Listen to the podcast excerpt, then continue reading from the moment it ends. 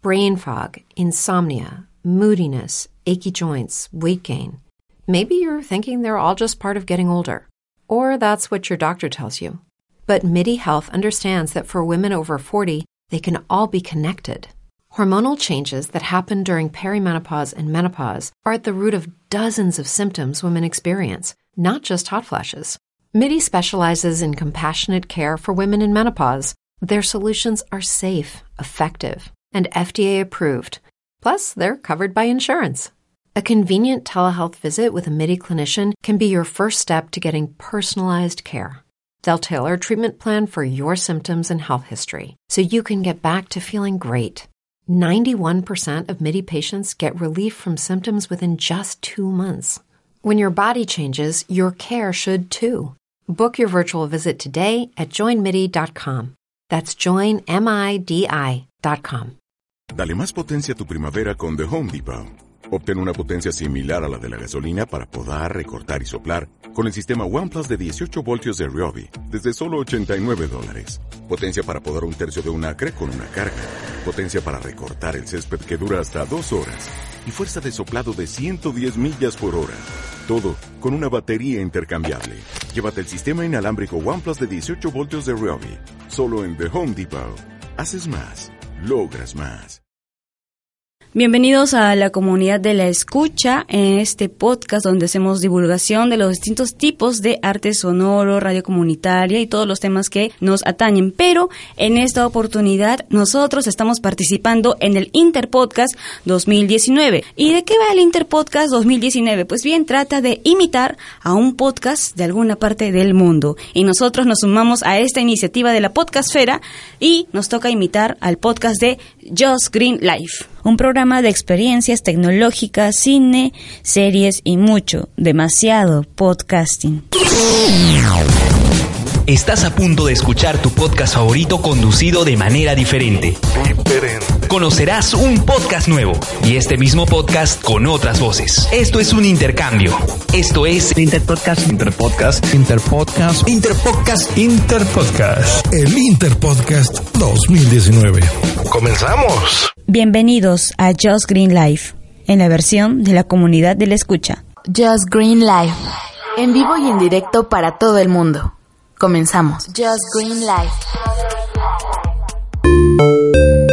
Invitado especial, Wilbur Pérez Requena, productor general del programa Fuera de Área y Gaming House.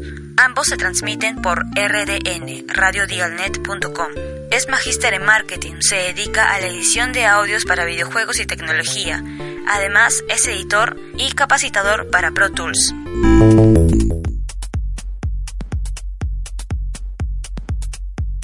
Bienvenido Wilbur, gracias por aceptar esta entrevista. Hola, ¿qué tal Vanessa? ¿Cómo estás? Bien, eh, mi primera pregunta va con el tema en la música, en los videojuegos, es ¿cuáles son tus videojuegos favoritos? Wow, videojuegos favoritos en verdad tengo muchos y, y dependiendo también de las consolas, ojo, porque a ver, yo recuerdo mi infancia desde los eh, 6, 7 años, los que mejor recuerdo, ¿no? 4 o 5 no, no recuerdo mucho. Pero bueno, me acuerdo cuando teníamos que a veces o me escapaba de mi casa y me iba pues al supuestamente al vicio, del vicio del barrio, el, una señora que alquilaba sus, sus videoconsolas y todo eso, pues, ¿no? Y lo- mis primeros este videojuegos fueron este la Nintendo, la Nintendo, y con el clásico que era Mario Bros, pues, ¿no? Mario Bros es uno de mis juegos íconos y con los cuales he crecido, he ido poco a poco eh, desarrollando eh, o he ido creciendo con el desarrollo de este videojuego en su historia, ¿no? Y, y en sus diferentes consolas y presentaciones. Mario Bros, de, por- eh, de hecho, el A1, estoy hablando de la 1, es uno de mis videojuegos favoritos, junto con la 3, que es cuando Mario Bros aparece por primera vez en modo mapache Ya, con colitas, claro, con ¿quién no lo va a colitas, claro. Entonces, este, y con el, sup- el poder de la super ala y todo eso. Eso es, ese ha sido uno de los mis juegos más, digamos, que más me ha fascinado, porque era tan largo el videojuego y tan emocionante que me quedaba horas y horas. Y no tenía ningún problema en, en- en quedarme así. Claro, además recordemos que para quienes no teníamos quizás la consola en casa, íbamos a la esquina, como lo mencionas, y Sí. alquilábamos la Sí, hora, ¿no? tu- ¿Cuánto costaba? Tu, tu sol, sol 50, que era la hora, pues, ¿no? Y bueno, y a veces yo me quedaba, o a veces me tenía que ir a la iglesia, supuestamente, dar mis propinas. Y yo qué hacía, no daba nada y, y me iba al vicio al frente, que justo al- paradojas, ¿no? Al frente de la iglesia donde yo iba, había un lugar donde alquilaban pues videojuegos. Tenía 10 años, 12 años. Y ya pues no daba la, la propina, la, ¿no? Que tenía que dar la ofrenda del, del día, del domingo. Y me iba a alquilar pues mis dos horas, tres horas ahí. Eso me pasaba a mí. Eh, otro de los videojuegos a medida que he ido creciendo justo fue la Nintendo. Max Play, no, en Max Play yo jugaba mucho el Contra. Sí, jugaba el Contra, que era una imitación más o menos, que fue la competencia prácticamente de lo que vendría a ser la Nintendo en su momento. En la Super Nintendo ya comenzó a cambiar un poco mis gustos. Entré con los Donkey Kong. Donkey, Donkey Kong para mí es un juego que lo he disfrutado tanto, tanto por el, por el nivel sonoro. Ojo, más que todo por el nivel del juego. El nivel del juego es muy bueno, pero el nivel sonoro de melodías creo que ha sido uno de los que más me atrapó. Lo que más me atrapó puede haber sido Donkey Kong. Y obviamente Top Gear. Top Gear creo que es es el juego que más éxito ha tenido en esta parte del mundo. Y, y los peruanos nos atrapó mucho y quizás porque también dentro de las carreras que había en Top Gear había una que era muy particular y muy eh, y que nos tocaba mucho a todos los peruanos, ¿no? Estaba el paisaje de Machu Picchu. Entonces, ¿quién no quería llegar a ese nivel? Y era un nivel un- de los más trancas, de los más difíciles, ¿no? Entonces, sí, de hecho, que Top Gear ha sido uno de mis juegos favoritos. Ya un poco sumando los años, este, ojo que todo es alquilado. ¿ah? Yo nunca tuve, a mis padres jamás me regalaron una consola de videojuego. Para ellos era algo diabólico, Pues creo. somos- somos igual. Sí, sí. Satán, Satán decían, no, no. Claro. Este. No, te- yo tenía que buscarme, o me iba a la casa de mis compañeros, ahí jugábamos, ¿no? Y, ojo, estoy hablando de videoconsolas, ¿ah? Porque antes, antes de todo eso, tendría que hablarte incluso del famoso computadora del DOS. Ya. Cuando recién teníamos nuestro disco DOS y compraba, y teníamos que agregar nuestro case, o nuestro pequeño disco de tres cuartos, Ya. tamaño tres cuartos, porque eso eran los, los disquetes de hace Ujú, tiempo, pues, claro. ¿no? Entonces, este, y jugaba mi eh, Príncipe de Persia. Eh, y jugaba eso. Y gracias a ese Prince of Persia yo sabía una clave donde tenía el superpoder. Y me, me acordaba tanto esa clave que ahora la utilizo a veces para mis para, mi- para mis correos, para que veas. eh, He sido muy, de muy chico he sido muy pegado a los videojuegos. Me encantaron siempre. Y bueno, ya, ya el- en el Play dejé, jugaba un poco ya lo que era este, el Winning Eleven. Me dediqué más a jugar Winning Eleven, pues me encanta el fútbol y jugaba Winning Eleven 3. Con Winning Eleven 3 prácticamente pasé toda la etapa de la universidad, jugando campeonatos con, los, con la gente de la universidad y todo eso. Ya después de eso me puse a trabajar, ya de, como que los videojuegos ya lo ves más de lejos, sí, lo dejas un poco de lado y sí, pues te añoras un poco, ¿no? Los fines de semana, qué hacer, y ahí era un videojuego ya muy viejo, ese ya con tantos chiquitos, no, ya te pasaba roches, decías. Pero este, hasta que ya pues comencé a trabajar y comencé a comprarme consolas de videojuegos. Así fue que me compré mi, tengo, actualmente tengo una Play 1, me lo compré, me compré la Play 4, tengo la Play 4 con- que es la que más uso, este, tengo una Wii U, tengo una Super Nintendo, tengo un no Play 2, no, lo vendí, eh, tengo un GameCube, tengo una Nintendo sola, sí, te- tengo debo tener ahorita seis consolas de videojuegos, cada uno con sus juegos, ¿no? Qué genial, ¿no? Yo lo máximo que he llegado a tener, por ejemplo, y lo voy a decir muy personal, es el PlayStation 1, mi Nintendo de, de mano. Ah, ya, claro. Tal cual. Y sí, o sea, le he seguido yendo a, a a alquilar mi videojuego hasta los, ¿qué edad? Pues hasta los 15 habrá sido más o menos. 15, claro. Ahí jugaba Tekken, Mario Bros, hasta el Crash. Carrera, ¿no? Que era ya como Crash que- Car, claro. Crash Car, Crash Car, que cuando ya, pucha, ya te das cuenta que eres la mayor y los, los chiboles como que ya que roche, ¿no? Sí. Pero ahí vas. Pero ojo, que no era Crash Car. Mucho, todos nosotros le hicimos Crash Car porque es lo más rápido, porque eh, lo eh, hacías una analogía, ¿no? A lo que era Mario Kart, ¿no? Pero el nombre correcto era Crash Team Racing, me acuerdo. Pero ¿quién va a decir Crash Team Racing, No, no? acá lo sea, no, disculpe, pero sí. sí. Sí, acá lo hacemos lo más rápido, hacemos la, la peronada, ¿no? Entonces decimos Crash Car. Entonces, este, porque era la competencia directa de lo que vendría a ser Mario Kart, pues, ¿no? Y además se ha dicho de paso que todo este mundo de los videojuegos que te ha llevado a convivir y a experimentar desde chivolo, desde tu niñez, ha hecho que ahora tú te dediques también a la edición y postproducción de la música de videojuegos. A ver, sí, actualmente es lo que me estoy desarrollando. He comenzado a abrirme una rama en lo que es el aspecto audiovisual. Este, en lo que vendría a ser el desarrollo y edición de videojuegos, de audios para videojuegos, ¿no? Eh, aquí en la San Martín, donde yo trabajo, este, comencé como editor de, de audios, manejando lo que es el, el software Pro Tools, un sistema, este, software de edición de audio digital. Y, pero hab- hablábamos, ah, hacía de todo, pues, ¿no? Este, podcast, desarrollamos informes, reportajes, este, spot, Dramatización. dramatizaciones, en verdad, diversidad, ¿no? También comencé a hacer, en algún momento me, me, ofrecieron hacer talleres de verano, donde hicimos talleres de verano, sonorización de videos, ponía un video y le quintaba todo el audio, nosotros mismos poníamos nuestros propios videos, nuestra propia música, doblaje de voces, también comenzamos a hacer eso. Y luego vino la etapa de la San Martín asociado y luego ya de mi maestría justo me salieron una nueva propuesta que es en otro lugar que es en Cibertech donde ellos ya están con otra mirada es otra visión completamente diferente que a mí en, como para ser primera vez me un poco como que me choca, ¿no? Porque dije, oye, acá hablo más lado periodístico y quizás más de desarrollo de, de propuestas radiales, pero en el otro caso es algo más musical y sonorización de videojuegos o para videojuegos. Me gustó el reto, me encantan los videojuegos, dije, uy, está acá voy a estar como pez en el agua.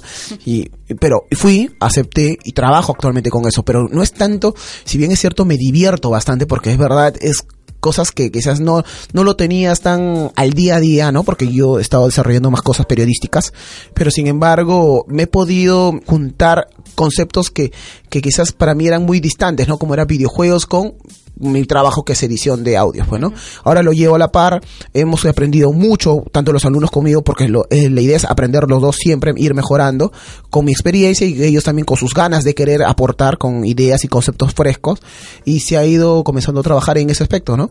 Es, para mí es una propuesta muy interesante los videojuegos este, en el Perú, algo que recién, es un negocio que recién está creciendo aquí en nuestro país. No somos Corea, no somos China, Japón, ni siquiera, ni siquiera someramente somos México, Brasil, que ellos están años luces en videojuegos.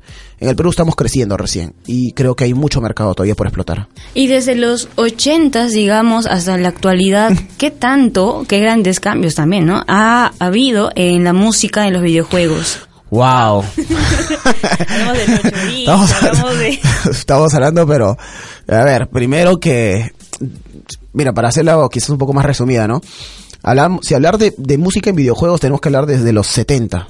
En verdad tenemos que irnos a los 70, ¿no? Cuando aparecen eh, las primeras musicalizaciones. No, musicalización como tal, sino pequeños sonidos, introducción de sonidos, ¿no? En las consolas, ¿no? Personales, que vendría a ser esto, mm, como un Atari, un ejemplo así, ¿no? Pero bueno, esos fueron quizás los primeros sonidos que eran muy primates, este, o muy primitivos, es la palabra correcta. Incluso en esa época no habían consolas personales, mucho tú no tenías tu Nintendo para tu casa, no, lo que habían eran los arcades, que eran, no sé si, de hecho creo que lo has visto, que eran estas máquinas grandes donde tú ponías tu moneda de, de tu monedita, ¿no? Que se parecía a un ring, ¿no? Que tú colocabas ahí y ponías a jugarte, ¿no? Una partida hasta que te mataban. Ya bueno, eso eran los arcades. ¿Y cómo se musicalizaban esos? Esos arcades se musicalizaban con una casetera adicional o un disco vinilo adicional que contenía la música, completamente diferente de lo que es la imagen y el diseño. Entonces, ponía, ponían la imagen y aparte estaba la música, en un cassette o en un disco vinilo. Así se musicalizaban esos arcades. El problema está que era muy costoso y el tiempo de vida de esos cassettes y vinilo era corto. No es que estaban todo el día funcionando, funcionando, no, no podía, no, no era mucho, era muy costoso mantener eso.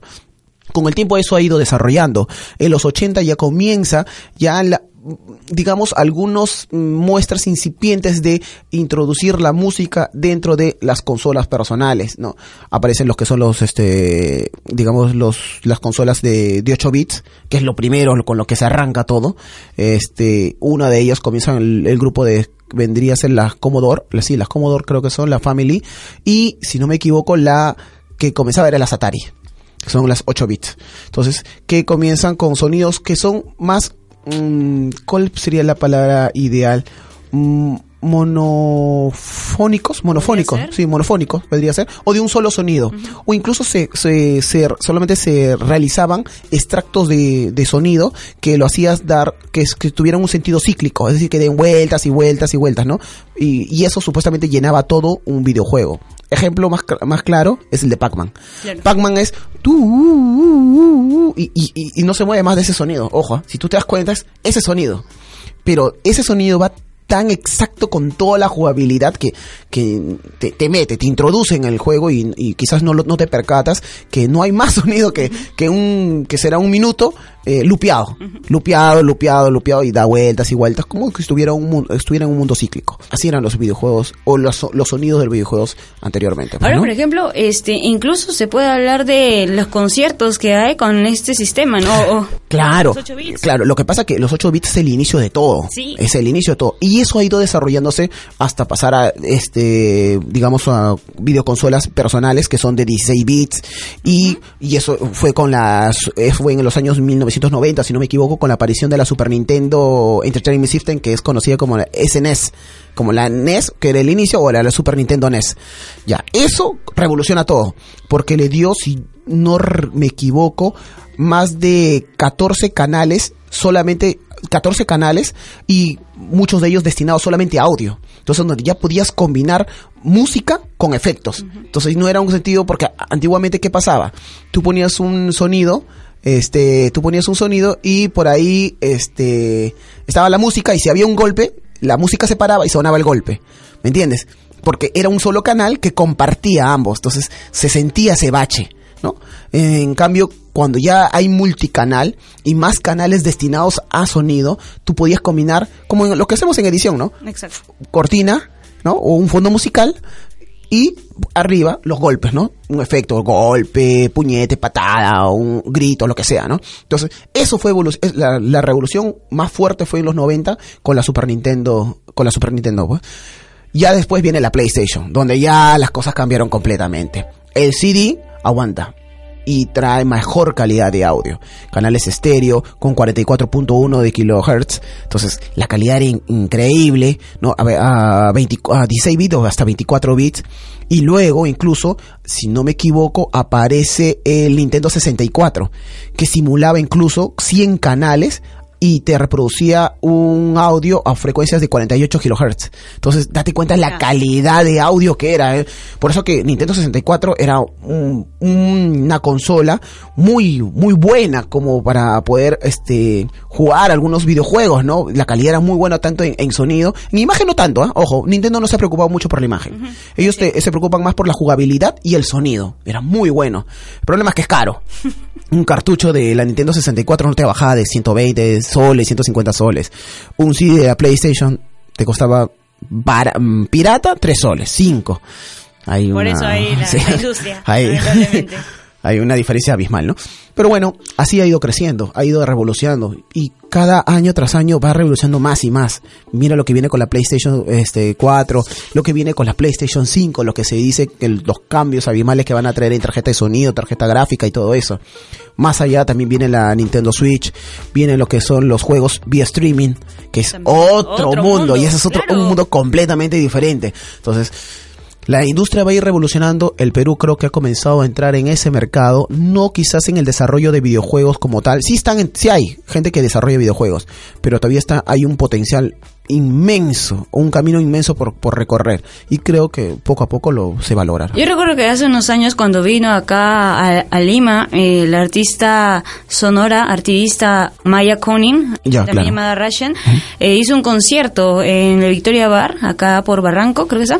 Sí, creo. Y, y lo hizo pues con 8 bits y chiptune. ah, el chiptune. Claro. Y- claro. Y la gente comenzó a bloquearse, o sea, era como que tú veías y todos, ah, o sea, ¿qué, qué es esto? Me estás, me estás bloqueando, ¿no? Porque luego al final del concierto, todos, oye, loca, este, me has hecho recordar mi infancia, ¿no? Cuando yo estaba jugando videojuegos y todo lo demás, porque Claro. y eso fue lo locazo, ¿no? O sea, que cómo llevas a esa experiencia sonora a vivir con otras personas. Es- Sí, es completamente cierto lo que dices. Y justo pegado a eso era el concepto inicial. Las orquestas games que comenzaron a recorrer gran parte del mundo, normalmente en Asia. Y ahí tenemos que nombrar a todos los intérpretes asiáticos y el más principal que creo, si no me equivoco, es Koji, Koji Kondo. Koji Kondo, que es el eh, a ver, denominado el padre del género en sí de música de videojuegos. Él es el desarrollador de la música de Super Mario, Super Mario Bros. El, sonido más ícono imposible que tú no reconozcas en cualquier parte del mundo. Y también de, la, de of Zelda. De la leyenda of Zelda también es el desarrollador de esa música, en verdad. Eh, lo que él hizo marcó un hito en la industria de la música en videojuegos. Porque pu- pudo desarrollar un sonido que se ha mantenido con el paso de los años y de las generaciones. Van a pasar miles de generaciones, miles de años quizás, y todo el mundo al escuchar ese sonido tan típico que es turu, tu, turu, tu, ya sabes que es Mario Bros. No, es imposible que no, que no reconozcas ese sonido. Bien, él revoluciona todo esto, ¿no? Y a partir de ahí también se ve mucha, eh, se lleva o se desarrollan muchas orquestas, más que todo en el, el, continente asiático, porque es ahí donde han podido llevar el, este, digamos, esta música, a llevarlos a unas presentaciones más grandes, todo eso, ¿no? Se hacen orquestas de videojuegos, de, de las músicas de videojuegos, ¿no? Se hacen muchas orquestas allá, eh, y en parte también porque se busca, se buscaba poder entregar al público eh, experiencias completamente distintas. Si bien es cierto, hay un momento en el desarrollo de la música de los videojuegos que se, se toma el lado de música sintetizada, o digamos que es más electrónica, ¿no? Más digital, y la música orquestal. Porque se comienzan a desarrollar música, con el transcurso de los años se comienza a desarrollar música orquestada con todos los instrumentos en vivo, ojo, y esa música se incluía en el videojuego. Entonces te das cuenta la calidad de, de audio, no, no solamente en, digamos, en calidad en hertz y todo eso, sino en calidad en sonido, cómo suena la, la trama, el tono de cada nota musical a una música que era muy digitalizada, muy dura, pues, ¿no? Nada, nada realista. Entonces, como el videojuego está revolucionando, está creciendo y está cada año y dándote mejores sensaciones al consumidor en este caso, eh, también eh, des los desarrolladores se han dado cuenta que en la música es un factor muy importante y que no pueden dejar de lado. Por eso, por eso que ahora se incluyen voces Ahora último, nada más va a salir un videojuego que es de los cazafantasmas, uh -huh. que es la remasterización de, de, la película Cazafantasmas. Entonces, va a salir para la PlayStation 4, porque ya está para la PlayStation 3. ¿Qué se está incluyendo adicionalmente? Se ha buscado a los actores originales de la película y que ellos pongan sus voces a cada uno de los personajes. Mira. Chambita. Es, es una chamba. Entonces, ¿por qué? Porque lo que buscan es que el consumidor, en este caso la persona que va a jugar, pueda identificarse automáticamente con la voz. La fidelidad, ¿no? La fidelidad. Te sientes involucrado dentro del videojuego. Entonces, qué mejor, pues, ¿no? Son matices que nos van a ayudar.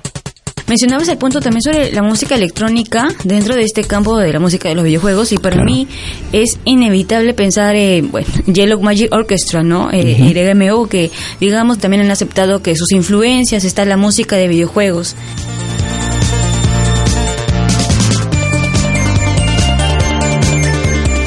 Sí, en Japón han hecho mucho, han desarrollado mucho la musicalización, no solamente de videojuegos, ¿no? yo creo que tiene la base de los mangas, los animes, ¿no? Es decir, de los animes. En la música, quizás un poco haciendo un paréntesis, ¿no? De, hablando de los videojuegos, pero que tiene, por si acaso, muy, están entrelazadas ambos conceptos. Los animes, este. Eh, si algo destacan más allá de la trama y la historia es la musicalización. Yo me quedaba enamorado de la música de los Caballeros Zodíaco, lo que vendría a ser con, en inglés número Sanseiya, en, bueno, en la versión japonesa.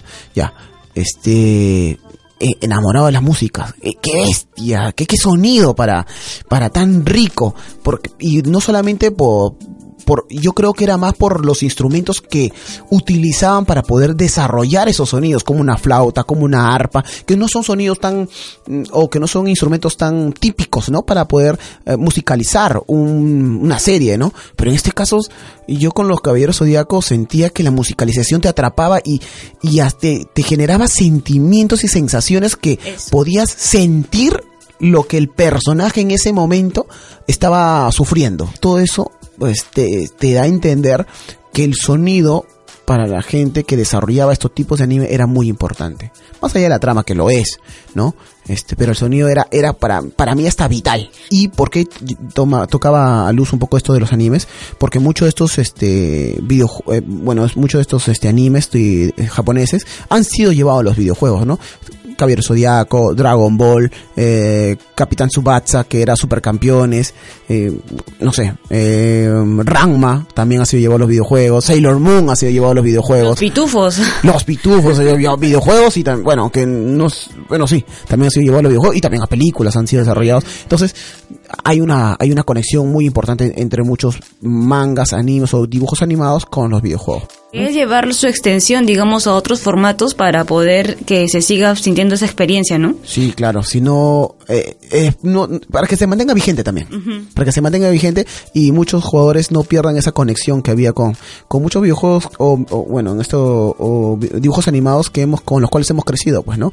Entonces, eh, sigues teniendo la, añoras esos dibujos animados, ahora lo llevas a jugabilidad, quieres, tienes un reto por, y sabes algo de la historia, entonces vas en búsqueda de esa historia final, entonces ya es una sensación completamente diferente. Y ahora te voy a poner en un No, dime, compromiso antes de finalizar esta conversación aquí para el programa de Just Green Life en versión de la comunidad de la escucha. Ok, ok. ¿Cuál es tu top 5 de las músicas para videojuegos? Mientras que las vas mencionando, vamos a escuchar un cachito de cada una de ellas. Bien, bien, a ver. Dale.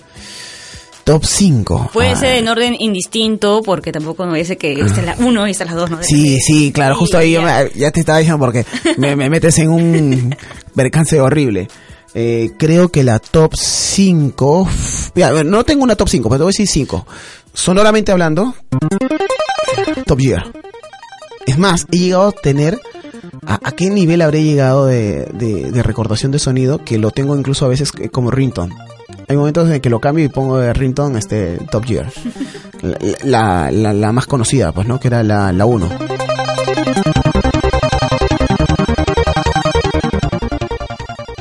Este. Super Mario 3 también. Sonoramente es, es muy rico por la cantidad de escenarios que presenta y cada escenario tiene una, un sonido particular.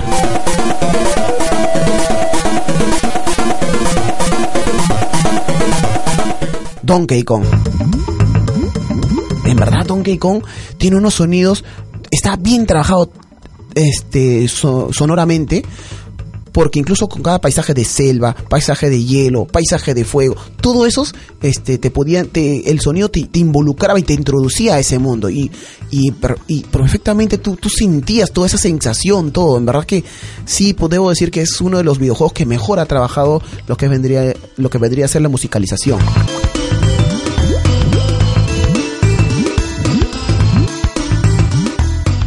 Y de por sí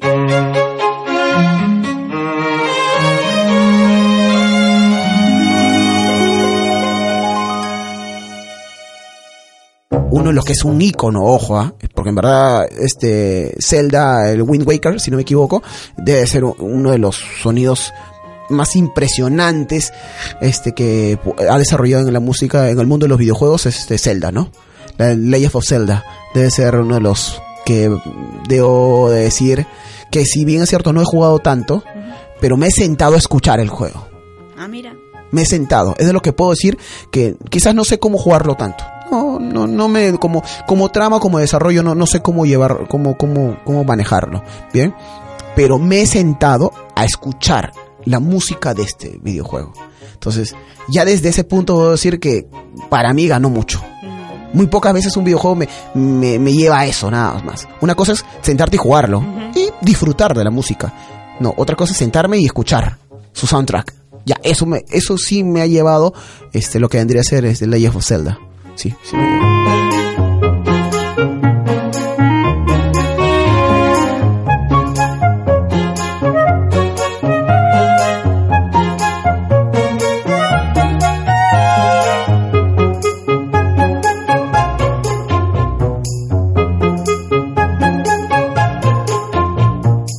Antes de finalizar, no sé si quieres añadir algo más. Bueno, siempre añado que, que los videojuegos son eso, son experiencias completamente diferentes que ha llegado a, a nuestro país para ir creciendo, que, que tomemos en cuenta que los videojuegos no era, ha cambiado toda la temática que hay alrededor, que antes si bien de cierto nuestros padres crecieron diciendo que era una pérdida de tiempo, un vicio como le decían, ¿no?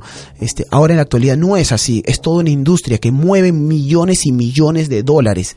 Y eh, si nosotros lo sabemos enfocar muy bien, sabemos direccionar muy bien esta industria en favor del desarrollo de cierta parte de nuestro país, incluso de, de como oportunidad de negocio para muchos jóvenes que recién están saliendo y que están más conectados con este tipo de, de, de mundo de videojuegos, pues creo que sería una, una oportunidad muy importante para su desarrollo también como de esto, ¿no? De ellos como sociedad. Entonces hay que tomar en cuenta y tomar en serio lo que es los videojuegos. Ya dejó de ser netamente entretenimiento sino es ahora algo mucho más profesional. Y creo que los que estamos metidos ahora poco a poco estamos intentando darle un poquito de grano de arena a este desarrollo, pues esperemos que en los próximos años veamos frutos mayores, pues, ¿no? Y, y todos salgamos ganando, porque al final todos debemos salir ganando. Escuchar a Wilbur me ha llevado a recordar mi infancia, la chiquititud, y recordar estos tiempos en los cuales uno se escapaba y juntaba su sol, su sol 50 para jugar los videojuegos que no teníamos en nuestras casas. Eh, para mí ha sido muy grato, Wilbur, tenerte en esta oportunidad del episodio para esta experiencia del Interpodcast 2019. Gracias. Ok, no, a ti muchas gracias más bien, este, Vanessa, y cuando quieras. Muchísimas gracias por esta iniciativa del Interpodcast 2019. Ha sido fenomenal el poder aprender de este podcast Just Green Life. Los invitamos a que lo escuchen y nosotros seguimos desde este lado con la comunidad de la escucha.